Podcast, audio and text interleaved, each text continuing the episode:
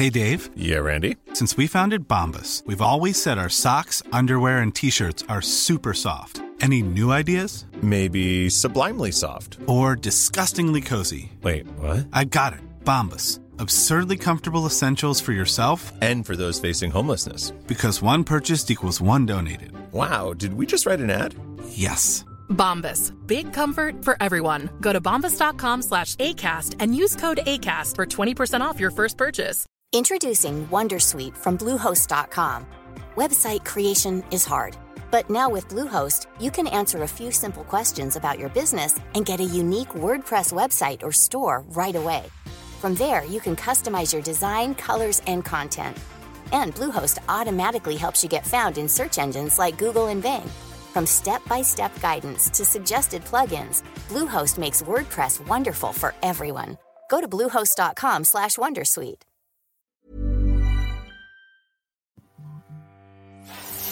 Welcome to Savvy Business, Life Unscripted, with your host, Christina Rivera, where our guests share their wisdom and valuable business tips, empowering our audience to expand their personal potential.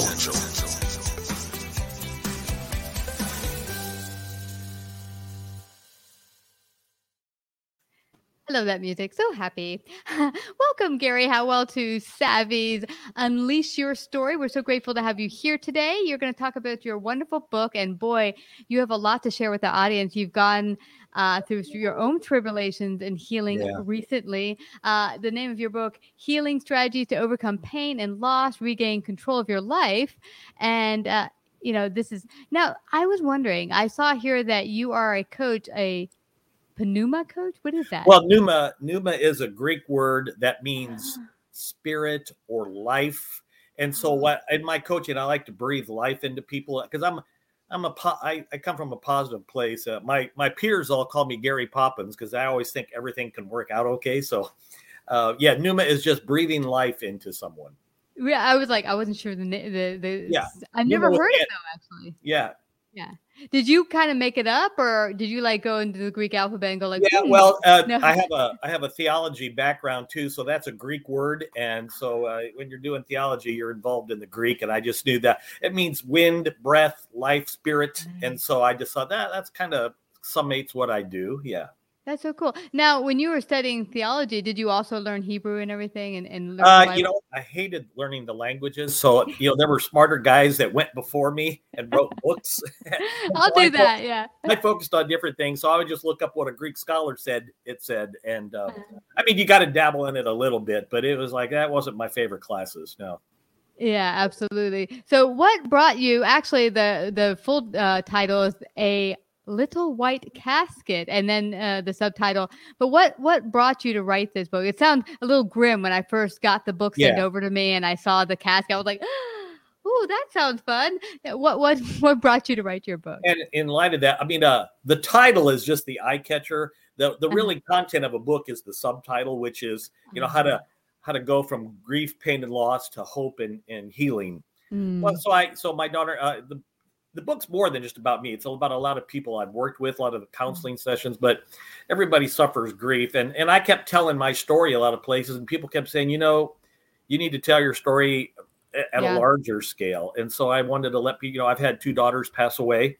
Mm. And how do we how do you navigate through that? And how can you endure that and still find healing? How can you have a how can you have an, a positive outlook when you go through that? And it's possible. So I wanted to share that with people you know that that's phenomenal for me. I had read that in your in your bio and i thought you know so many parents when they lose a child sometimes can never get over it. Like they stay stuck in that moment from the moment that their child was lost.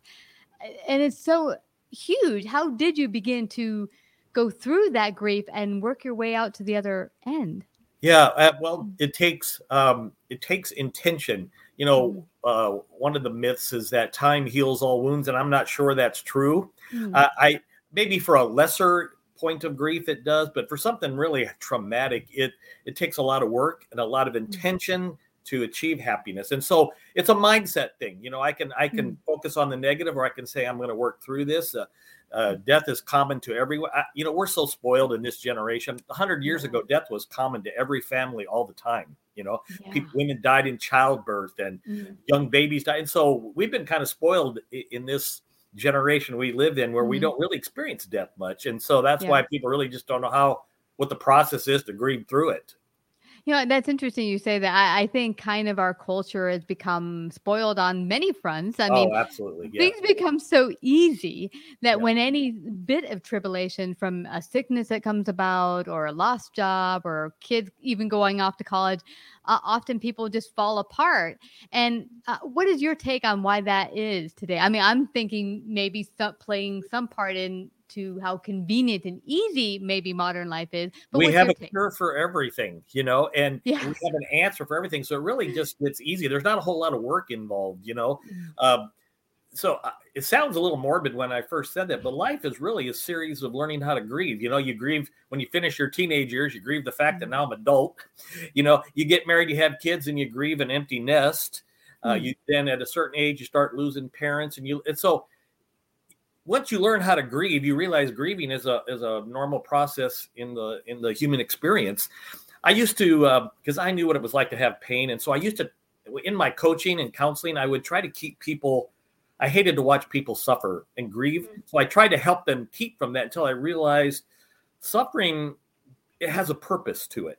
You know, uh, in fact, in the in the religious world, there is a theology of suffering where sometimes you don't appreciate things in life until you have suffered. You have to suffer to to get to a point. You know, it uh, it totally reorganizes your perspective a lot of times. So uh, you know, I, I I realized I can't keep people from suffering. I can help Mhm. them navigate through it and learn the Mhm. lessons they're supposed to learn. That's kind of where where I am when it comes to grief counseling.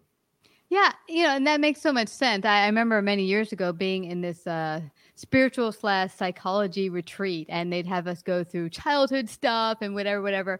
And you know, as we're in this group together, it's very you know private and confidential. But you know, people would break down because they're sharing really intimate things of trials they've gone Yeah. through, and uh, you know, all you want to do when you see someone really upset, you want to go with, oh no, and and the, the psychologist was like, nope, don't let them they just would silently hand them the tissues. Yeah, because when you do that, yeah. you Mhm. stop them in the grieving process. You know, I did that to my wife. So husbands, one of the misses that uh, we grieve the same. Well, husbands and wives grieve different. So I, would see my wife cry, so I had to be strong because I didn't want her to see me cry.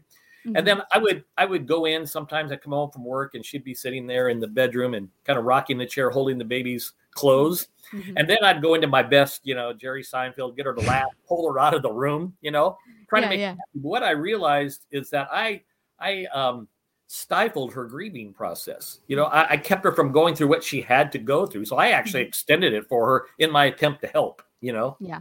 And we do uh, that. We do that because yeah. we're compassionate, empathetic people.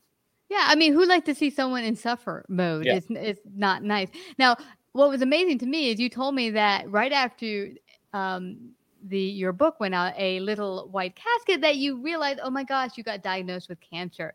Yeah, you're I like, mean, uh, What a perfect timing! Not, uh, but how did this help you? You know what you've written. Did it help you through your own grief and working? well, I, I, I first realized how ironic it was, you know, and like- now I'm like, I have to put my theories and my uh, to to the test. You know, Mhm. it's not just for everybody else. And so I knew that doing this would also make interviews like this important. That you know, this stuff really does work, and I.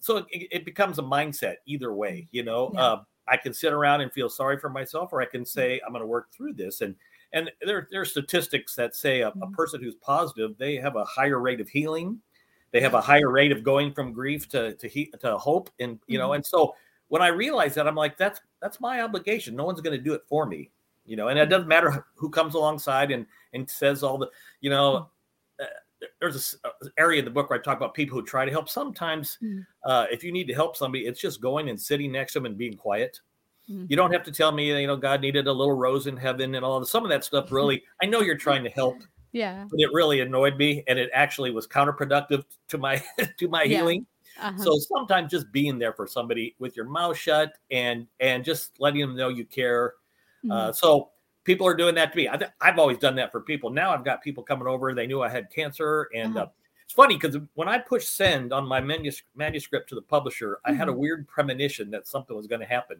wow. so when the doctor told me I had cancer, he said, I, I noticed you didn't have any facial expression. I'm like, you know, I kind of almost anticipated something like this, which is weird, you know? Yeah, I wonder if God was like, uh, something's coming down the pipeline. You're not gonna like it, but I've got, I've got your back here. Yeah, yeah. and that's kind of how I felt too.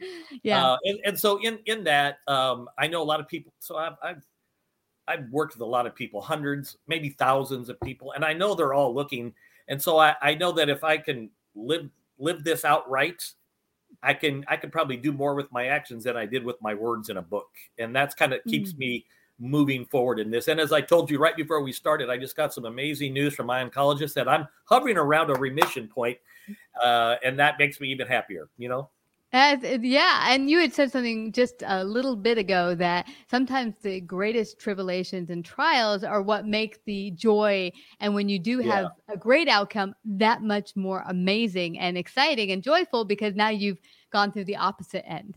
Yeah, I, I remember when watching when uh, Princess uh, Kate and William had their little baby, I told my wife, I feel mm. sorry for that baby. That baby will never experience anything negative. Every every move, everything, it, will be given to him, and he won't understand mm. that working through something builds strength and builds mindset. You know, and if you just give something to everybody, you enable them to be really a an emotional mess down the road. And so, yeah. I, I if you put pain and grief in a proper perspective, it I like to say this to people: wonder if this isn't happening to you, it's happening for you. That changes the whole mindset, you know? Yeah, my mentor used to say that all the time. Yeah. And when you're going through the difficulties, like ah, yeah. But you know, it's interesting. I remember in my 20s, there was a gal I met, and she had come from a very wealthy family, and she had everything she could need and want, and an amazing trust fund, so she could literally go out and like one of the biggest excuses people use, oh, I'll go and do that someday when I have enough money. Yeah. Um, but for her, that wasn't an issue. She had the trust fund that had plenty of money. She could do whatever she wanted but I'd never seen a more miserable person. Absolutely. And I used to, in my head, I was jealous, going, "Well, let us switch places. I will find plenty of things to not yeah. be bored." But that's just what you were talking about. Because her life had always been so easy, she had no way to find out who am I, what are my gifts I have to offer. I've never even, even delved into them mm. or even life presents problems and she had no way to process problems you know mm. if you can yeah. always pay your way out of something you're not learning the lesson in in my one of the chapters of the book i talk about reframing which is if you change mm. the the definition of something you change the emotions that go with it i mean it's all through the bible too you see mm-hmm. uh, evidences of that but so i looked at this like one day i'll turn around and say i'm, I'm thankful i had cancer because and then I'll be able to say, now no one says that and means like, boy, I'm glad I had cancer, but it served a purpose. Mm-hmm. It's been like a college course all over to me. Like I, I train people and I do stuff. And I'm like, well, I'm really on the mm-hmm. learning end again, which is exciting. You know, it really mm-hmm. is exciting. It is. That's amazing. And yeah. you know, I like that you mentioned how important positivity is. I, I we had a guest many years ago who had been burned over 85% of his body. Oh. And he said what was amazing to me is that the guy who had been in my job site with me, he also got burned the same I think 75%. But mm. he was so negative uh, sitting, you know, laying next to me. We're in two beds next to each other and he kept complaining, "Oh, life is, you know, just complain, complain, complain, really dark outlook." Well, he didn't heal. He kept getting worse and worse and he ultimately died where the guy who thank god was able to make it to our show and and talk about his amazing story actually he said i recovered way quicker than doctors ever anticipated and had a recovery that they didn't even anticipate you know i was able to yeah. walk and and whatever but i really attribute that and he does too to his staying super positive Yep. And and like I feel sorry for some people that I coach because I'm really hard when it comes to words because words mean mm-hmm. something. And so mm-hmm. I'll always correct it when when a word has an idea of being negative. Uh, mm-hmm. There's a young man who's suffering with anxiety, and he said, "Wonder if wonder if I have an anxiety attack today." I go, "Just by the fact that you said that out loud, you've increased by eighty percent your chance of having it."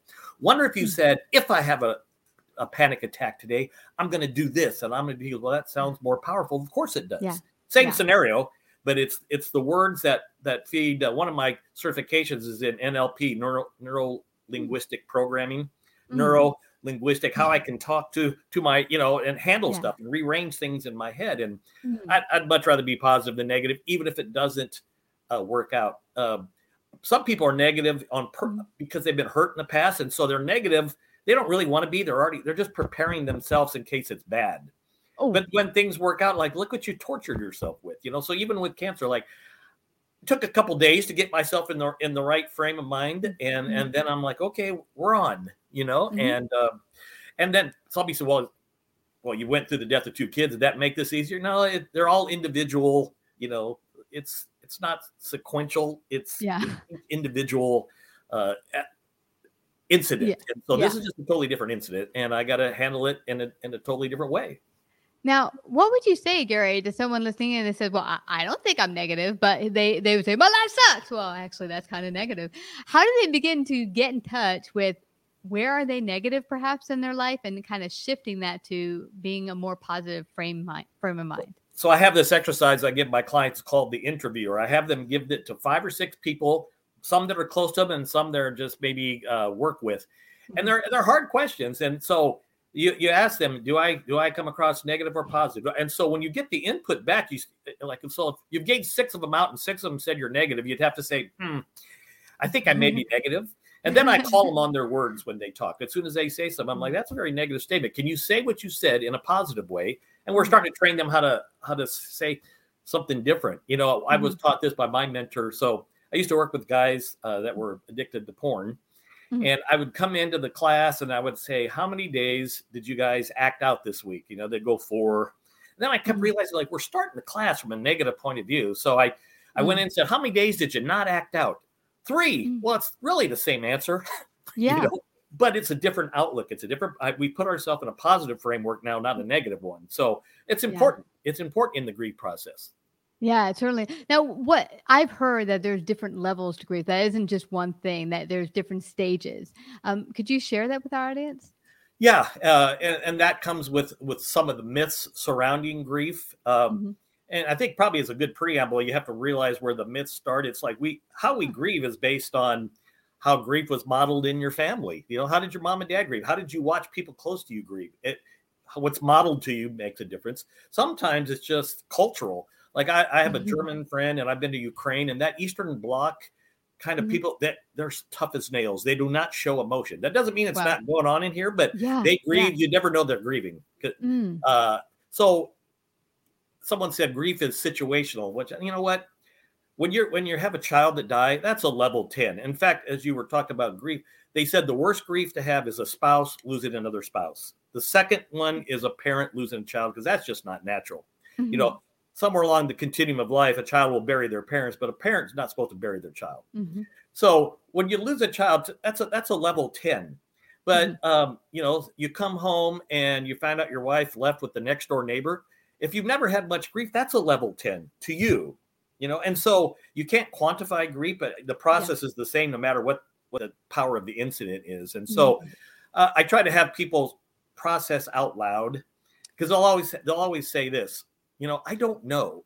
Uh, one of the guys I was working with, I said, "Why do you think you can't keep a relationship?" And he said, Hmm.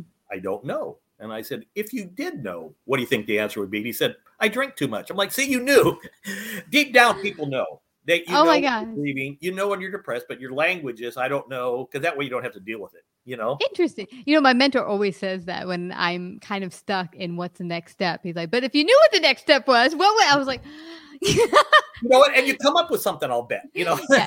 Most of the time, yeah. Sometimes you you're a little we- stuck. Yeah. And, and then when they say it, I use my favorite Dr. Phil line. When they say it, I'll say, Did your ears hear what your mouth just said? Because you gave yourself the right answer, you know? So good coaching and, and counseling is just being a good listener and Mhm. driving them to the point where they have self-discovery, not me answering all their questions, you know. Yeah. Because Yeah. you want to get to a point where they can look within themselves and find the answer they need to move forward. Uh, Because well, we this- can't be with them 24-7, you know. Exactly. Yeah. I can't be with my Yeah. mentor 24 7 either. But I think they're very important. And if you are going through a stage of grief, I, I suggest go out there today and get a little white casket. Today it's an international bestseller in five categories, six countries. Wow. You want to help. And maybe uh, are you working with anyone right now? If they want to work with you, how could they do that? Oh yes, in fact, in fact, at the end of the book, or I, I don't know if in your show notes you'll give my uh, numacoach.com. If you, I, I, work with a lot of people. We have Zoom. I work with people in New York and Mhm. uh, Chicago, and I, I love to work through through stuff with people. I, I mean, I it's the purpose of my life to to help people go from here to here. So. Someone said, "Is that how you reframe the death of your two daughters?" I said, "I don't. I don't know that I have an answer to that, but it's made me a different person, and it's made me compassionate. Now, when I meet a person who's a jerk, I don't necessarily say that. My thought is he didn't get up this morning and say, How can I be a jerk? So I'm like, What's going on in this person's life? There's Yeah. a cause and effect here. And so Mhm. I look past the jerkness and I try to try to zero in and try to say, How can I help this guy get here? So I'd love to do that. NumaCoach.com. And uh, you you email me and I'll email you back. We'll have a conversation. I have certain packages to help you work through. It's not just grief, but uh, I do a lot of marriage counseling, uh, personal development. So I'd love to just help anyone who uh, hits NumaCoach.com. Awesome. I know I put another one there beneath your name, GaryHowell.com, but I'll also make sure to add a Yes. Numa Coach. NumaCoach.com is my Yeah. email, and, and that's the website that has my. Uh, it'll have my uh, address on there as well. Wonderful. Now, can they buy your book directly on your website Yeah, or they can where- do it on Amazon in Kindle or hard copy. Yeah, in fact, I find that interesting. Like, I think Hmm. right now it's best selling in Australia. I've never been to Australia. I don't know anybody in Australia. Apparently, there's a lot of grieving people in Australia. And right um, now? I can imagine to if you've Now- seen. yeah, can you imagine now? So it was weird because I that's what I love about best-selling publishers. They I was writing the book and I remember thinking, is this not what the world need one more book on grieving? And I told him that. He said, Look where we're at. We're in Mm-hmm. COVID, people are dying. He goes, Maybe this book is more necessary now than ever. And I'm like, Thank you for changing the the uh, reframing this for me. You know, don't I don't like when people use my own stuff on me, but that was good for me. you know, that was good for me. Yeah. No, no, I get that. Yeah, and you sometimes you need to be reminded that uh, you know there's people out there who are different stages and need the information you might have gone through already. Mhm. Yeah. Yeah. Yeah. Yeah. Well, I just have to thank you again, Gary Howell, Oh. for coming to Savvy Broadcasting to share your great wisdom today. I really appreciate it. Thank you for the opportunity. I, I really do appreciate it. You betcha. Take care. Okay. All righty. We'll see you later. Like, subscribe, and share this episode. To listen to more savvy episodes and savvy biz tips, go to www.lifeunscriptedradio.com. To find out about our paid sponsorship opportunities or how to become a guest, email Christina at lifeunscriptedradio.com.